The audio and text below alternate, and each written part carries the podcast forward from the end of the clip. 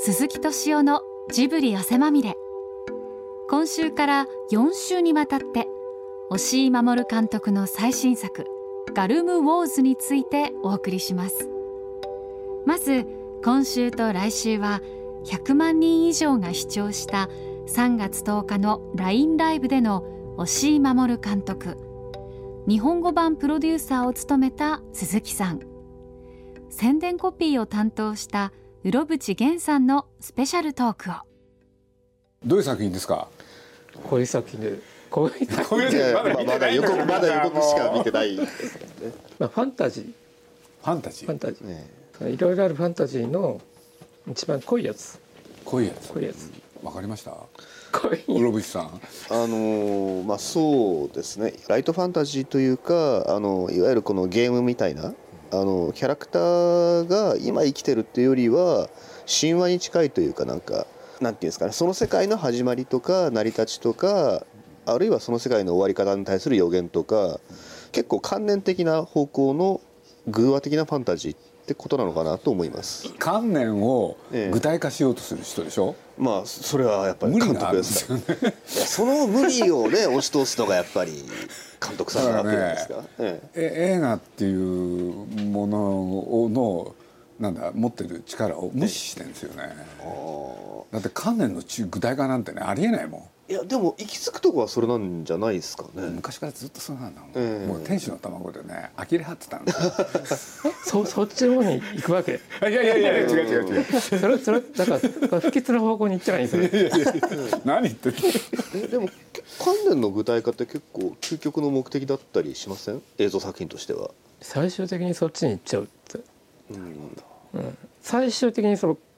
言葉の持ってる力以上のものってないないじゃない。ないんで多分。どんなにそのドラマ作っても、あの最後の一言みたいなその言葉の力に勝てないんじゃないかっていう気がずっとしてるわけ。でその言葉に向かってその抗うっていうかそのそこまで行きたいなっていうかさ。映画やってる人間だからこそ思うんだけど結局なんかこうすごくシンプルな一言に勝てないんじゃないかっていうさ。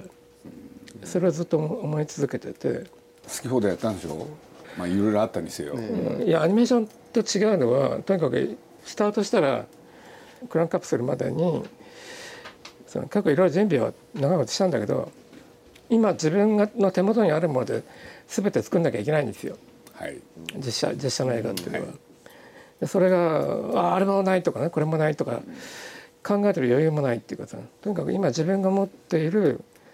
自分が扱ってる人間とその衣装やら小道具やら、まあ、とにかく全部動員して時にはそのテントさんもの力も借りてなんとかその物語作んなきゃいけないってさでそういう意味で言えば今までの中でも結構苦しい苦しかったんだよやりたい放題でワッハッハとかそういう世界じゃない。でもそういうふうにそういうふうに見えないよね。いやそれはだからそういうふうに見えちゃいけない。からだって天気すらなんていうの加工してるから だ天気あんまり関係ないじゃない。なことないよ。あるの？これ。うんなんか全部作り物にしてるいやいやいやいや。だからさ本当欲しい時に風が吹かなかったりとかね。それはあるんです。で本当にいい光っていうのは一日の間にもう10分から15分しかないんですよ。そうなんだ。だからそれはね後で加工しようが何しようがそのそのその場で撮れた以上の絵には決してならないからいやだけどやっぱりこれ絵が目立つ映画でしょ？それは言えますよね。まああの始まりからしてやっぱりそれが目標にあった企画なわけですよね。どこまでいじいじり込まれるかっていう、え加工しまくってますよね。えまあやっぱりその映像を好きに加工できるっていう魔法がめちゃこうなんていうかねもてはやされた時代に企画された作品なわけじゃないですか、ええ。ここまでいじれるぜっていうチャレンジから始まったものなわけですよねきっと。だからその1 5 6年前に最初にそのスタートした時はまあ、ね、当然まだそういう時期だったからまだその何でもかんでもできる時期ではなかったからだからどこまでやれるかなっていうテーマは別にあった、ね、だからその頃考えてたようなことは今もう特にアメリカ映画とかでみんな普通にやってるから。だから今更それをテーマにしても仕方がないってさ。と同時にさでもそれをさやってみなければ先に行けないと思ったんだよね。ここ数年はアニメができなくてあの実写映画の方やってるんですけど、まあ、かれこれ40年弱、えー、30本ぐらい映画撮りましたけどこの間はたと気が付いたらそのアニメと実写映画と大体半々ぐらいになっちゃったどっちなんだっていうさいつも聞かれるんだけど別にどっちでもいいんじゃないってさ実写でもアニメーションのように作っちゃうんだもん。ただアニメやると割とこうアニメっぽくないとか言われるわけじゃん。でもあの、だからいつも境目をこう 探ってるという感じなんですかね。ライブアクション実写のまあ普通だったら役者の演技とかねいろいろ見せ場があるのにそういうのを全部封印して自分の好きなようにコマとして動かすっていうアニメーションだよね。最近でもそんなでもないんでは、最近は違うのそうかな。最近は違う。の役者の上手な芝居を否定してたじゃない。僕たまに出させてもらったでしょ、ええそうするとやっぱりやっていくうちにねいいテイクがあるんですよ、ええ。絶対使わないですよね。あね？そんなことないよ。何言ってんだよ。あ 役者さんがうまくやるのと監督が欲しいのとまた違うんじゃないですか。上手にやられるとそちらへね目を奪われるでしょ？嫌なんですよそれが。不自然に見えちゃったりするんじゃないですかね。っていうのがね役者の芝居によって成立する映画が嫌いなんですよ。あー。昔はそうだった。あー。最近は違うの？最近ちょっと違う。違うの？違う。よく怒ってたじゃない。いやいやいや、えー昔はそう思ってた時期も確かにあった。だから役者さんがうまいうまいっていうかいい芝居すればするほどそこでなんか完結しちゃう何かがあるわけ、ね。でそうすると映画が止まっちゃうんですよ。まあね。だからそれって映画見てるのかその役者さんのお芝居見見てるのかだから映画っていうのは距離感が必要だから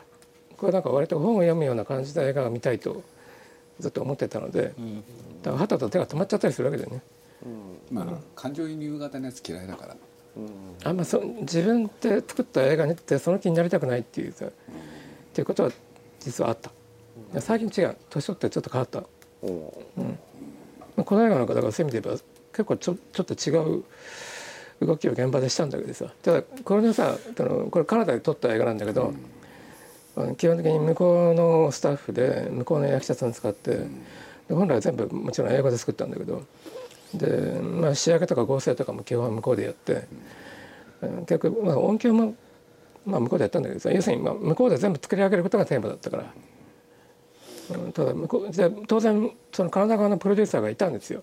あのリズっていうそのかなり素敵なおばさんなんだけど金髪の、昔きっと美人だったんだろうなっていうさ、まあ、それはどうでもどうでもいいん。だけど、ね、そのおばさんがあの試合がね向こうでやった試合が終わった後にさ言ったことがあるのよ。ね。普段自分たちがさ見てる同じ役者がなんかねやっぱ日本人の監督が撮ったせいなんだと思うんだけど全然違う芝居してるんだってさ。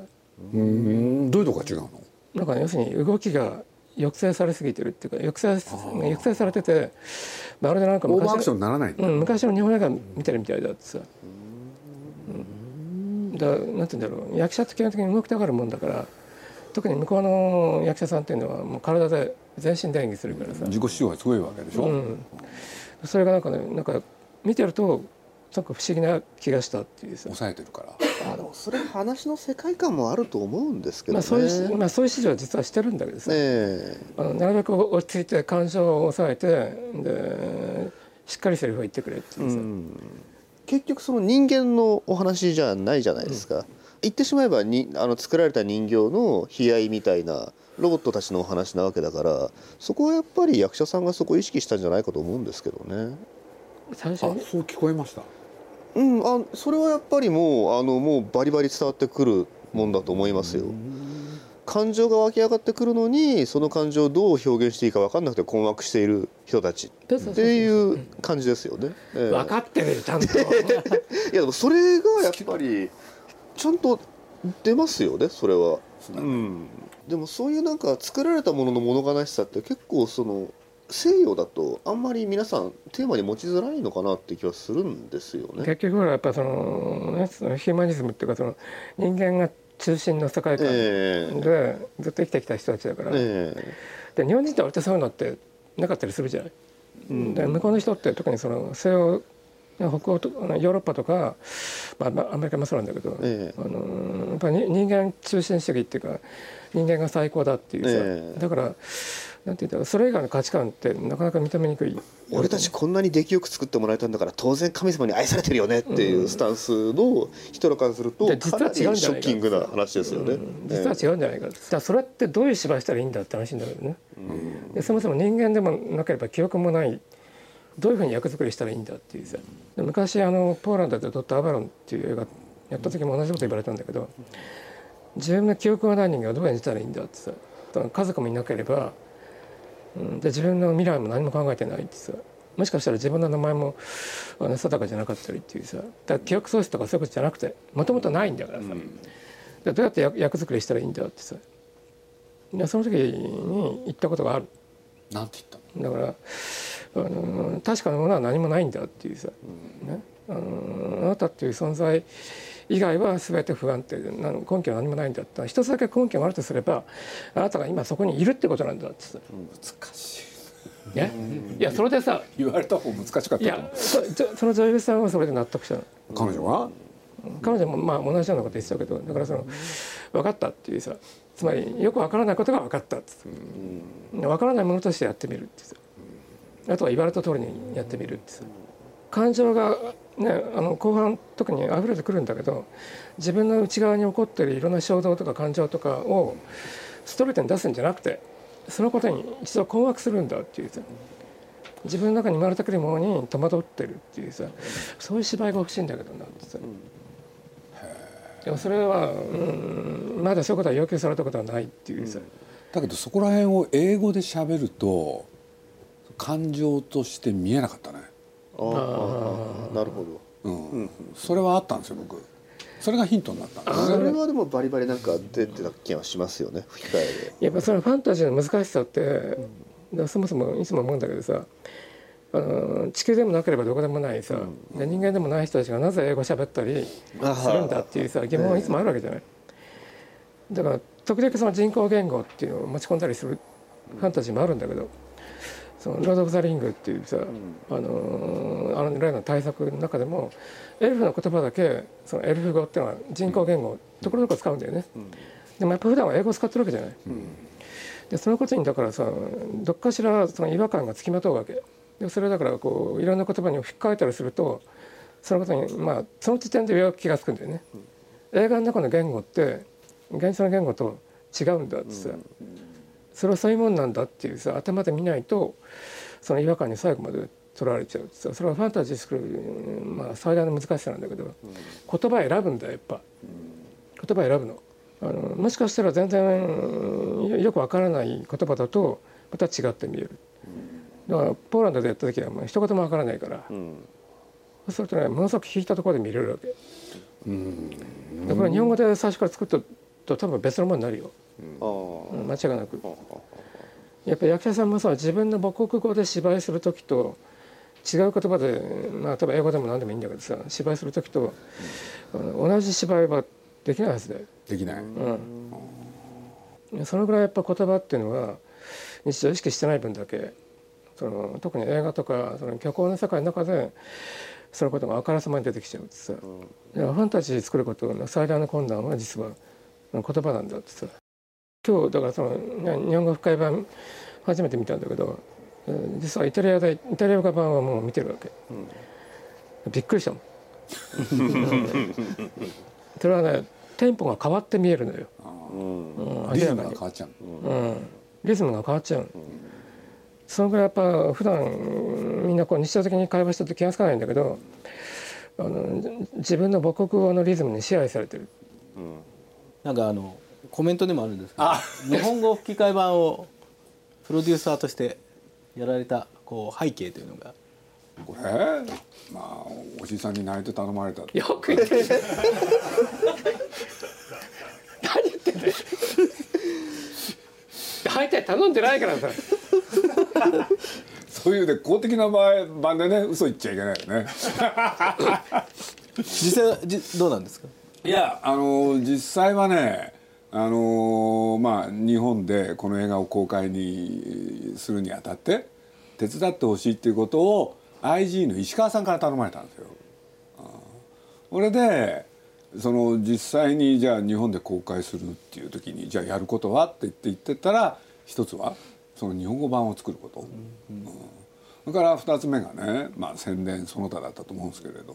いやだから僕は本当はねあのそんな僕は人の作ったものに対してそんなね日本語版とはいえちょっと違うことをやるよりも僕は本人には言ったんですよ。自分で作ったらっつって。あんたが作っちゃダメだっつったじゃない。作れって言ったじゃない。どどうダメだもう。ボボケだね。そうじゃなくて、ね、そしたらあのいや作ってよと勝手に、うん、ただセリフは変えちゃダメよって言ったの。そう、うん、編集無印だっつったの、うん、だから正確に言うと、はい。ね、日本語会話作ることに別に反対はしないって言ったの、うん、それは必要なんじゃないかっていう判断を尊重するってさ、ね、ただただし ただし俺やんないよっつったの、うん、やるならあんたがやらせたもう少し優しい方だったよ。まあでももうちょでも基本的にそういうこと。基本そういうこと、うん、やる以上を先にも言い出した人間が先に持ってやんなさいって言ったの。いやそれでねさっきのやつがヒントだったんですよ。要するにここは感情的になっていいだろうっていうところをあの英語はね淡々と喋ってるから、これってああの、まあ、カナダの人アメリカの人もいたけれどあそうなるのかなと思ってね要するにそこを生っぽくしてみるとね、同じセリフでもどう聞こえるかっていうのはテーマだったんですよ。それがあったからねちょっと引き受けてもいいかなと思って、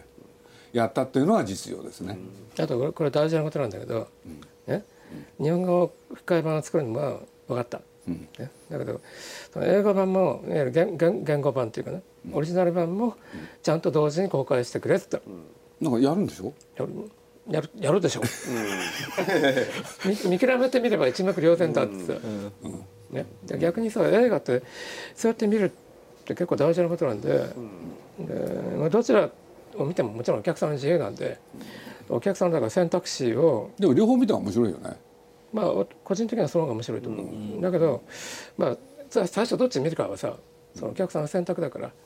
その選択肢は残してねっていう話なの。あ、うん、あそれを条件にしたってことね。忘れてるんですよ。俺考えないもんだって。でどうでした？30分ぐらい前に初めてあのおしいさん日本語版を吹き替え版をご覧になられましたやっぱ違うもんですよね、うん、明らかにね、うん、だけどあの違うってことはもう大前提で、うん、同じであるわけないんだから、で違うってことを大前提として言えばまあ実を言って、思ったより良かった。っていうん、売れそうで 売れそうですね、えー、いや確かにね。思ったより良かったです、うん、でもまあねこれねあのちゃんとご紹介しとかなきゃいけないんですけれど内越さんあの日本語版をねいろいろ手がけてきた超ベテランが関わってくれて。でこれがもう本当にね業界でも評判のいい人で腕があるって言ってるんでお目にかかったらなんとおしいさんのファンだったんですよ。そこはちょっと面白くなかったんですけれどね、でも本当彼ねよくやってくれたんで改めてここで紹介ご紹介してきます。いやあのねパシフィックリム、うん、うん、そうあれやった人、うん、あれだから僕はたまたま両方見たんですよ、うん、英語版と吹き替え版と、実はね吹き替え版の方が面白かった。これ言いたくないんだけどさ、うん、ちょっと自分が不利になりそうで。いやでもね内越さんねまあ本当によく分かってる人でここからこの人の芝居をねどっちへ持ってきますかっていうことをちゃんと教えてくれるんですよ。だからこっちって言ったらやっぱりそうですよね。っつってね。やってったところもあるんで。いやよく分かってる人でした。あの映画はねやっぱキャラクターも何も全部アニメっぽかったんで、うん、だからそのアニメっぽい芝居とかね表情してるその向こうの役者さんにねやっぱ英語よりもねその普段アニメやってる声優さんの声がはまると全然見やすかった。監督がどっかで潜在的にそれを思ったたら、ね、いやもちろんテトロはアニメのファンだったから。あそうだよね、うん、うん。だって本当にだって日本で作られたもんに見えちゃったもん。日本語版見たら。見事にはまってるそう。見事にはまってた、うん、英語よりで確かに面白いですよ、ってい。うのが自然、うん。すごくナチュラルに見えた、うん、自然に見えた、うん、やっぱ面白いもんだと思った、うん、多分だからそれはあの映画自体がすごくアニメっぽかったからね。そうだよね、これは基本的には字幕派なんですよ。まあね、僕もそうですよ、やっぱその役者さんの声はオリジナルで聞きたいっていうさ、だから別に特にまあ字幕とさ同時に見るっていうのは、まあ、ある種の訓練じゃない？まあね、パッと瞬間的にさ2行でも3行でもパッと頭に入るっていうさ、その映画たくさん見てれば、まあ、自然にできるようになるんだけど。あれやっぱりよそうよっぽど見てないとならないよね。まあ結局やっぱその経験値がないとどうしてもその字を字を追っちゃうからさ、まあだけど一方で字幕ってね例えば「刑事コロンボ」みたいなのがあって、え小池浅尾がコロンボやるとあの味が出るわけでしょ、え。これで元のね言語版見ると全然違っててあこれ面白くないなっていうそういう経験もしました、映画の宣伝としてはね「ガルムって何?」っていうのを言っといてもらうと宣伝になるかもしれないね、あなるほど。ガルムって実はだから犬って意味なんですよ。ある世界の犬のことなんですよ。これはケルト語なんですけどこの世界ってそのケルト神話をベースにして作ったので出てくる固有名詞とか、あのー調べられる限りみんなねその古いケルト語を参考にしたんですよ。でそれ中にその歌われてる歌も実は、えーケルト語なんです。ケルトをベースにした映画だから、ね、視覚的には。でケルトの音楽って全部だったか別に分かってるわけじゃないんですよ。な今残ってるものがそのままあったっていう保証も何もない。ケルトなんだけどケルトと違うもので同じような雰囲気を表現できないかっつったら、地域性がなくなるんだもんだからファンタジーじゃなくなっちゃうから。でもファンタジーって地域性あるんだよ、ら架空のさ地域性だからさ、ね、だからケルトと同じ楽器使ってえー音楽作っちゃったらさそそのまんまだから、でちょっとみ聞いてみたかったね。うん、それをだからずらさないと。だからあの歌ってる女の子たちってあの人だとそのモンゴルの歌手だからね、うん。モンゴモンゴルでそのいや馬頭琴っていうさ馬頭琴弾きながら歌ってるお姉さんなんですよそれがずらすっていうさ、うん、それ絶えずやってるんですよ。だから広角の時にはあの民謡歌手みたいなもんで。いおじさんはそうやってするんだよね。やそれずらさないとファンタジーにならないんだから。そうかな。やってみないと分かんないよ、ていうか映画は全般にそうなんだけどさ何をどうやってずらすのか、ピタッとはまってるとさえ要するに映画である必要どこにもないんだよそれは。ただの原始じゃないそれはってさ、うん、それは割といつも考えてる。で今回はあの音楽が本当に意外に難しかった、でモンゴルのあのお姉さんたちが来た時にあこれだっていうさ。そうか。ちょっと聞いてみたかったですね、それは逆にさスカイクローラーの時はそれで作った、あれハープだけだから。あそうだっけ、うん。あの5種類か4種類か5種類のハープを使ったなんか70万人突破、すごいんですよ。このこの増え方がすごいんですよ。カウントアップの仕方がですね。でもカウントアップしてるタイミングで全然ガルムの話したかったですよね。プロデューサーでしょ一いやいやあのねあんまりその即して喋ってるといかにも宣伝に聞こえちゃって そういうのってお客さん嫌がるんですよ。あもっと違う話を聞きたいんだ。それで70万まで増えたという。だからみんなほっとしてね聞いてみようって気になったわけで。だったらあのほら今回で出てきたグラ。グラの話。あの子良かったでしょ。まあね。あれは現地のワンコなんですか？30年来の悪友であり親友の鈴木さんと押井監督。そして室伏源さんのお話いかがだったでしょうか？このトークの全貌は LINE ライブでご視聴いただけます。構想15年。制作費20億円。全編海外ロケの実写映画。押井守監督最新作「ガルム・ウォーズ」は5月20日から全国ロードショーです。来週もこのメンバーでお送りします。お楽しみに。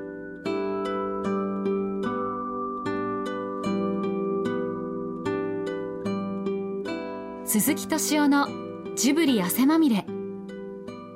この番組はウォルト・ディズニー・スタジオ・ジャパン。ローソン。アサヒ飲料。日清製粉グループ。au ブルボンの提供でお送りしました。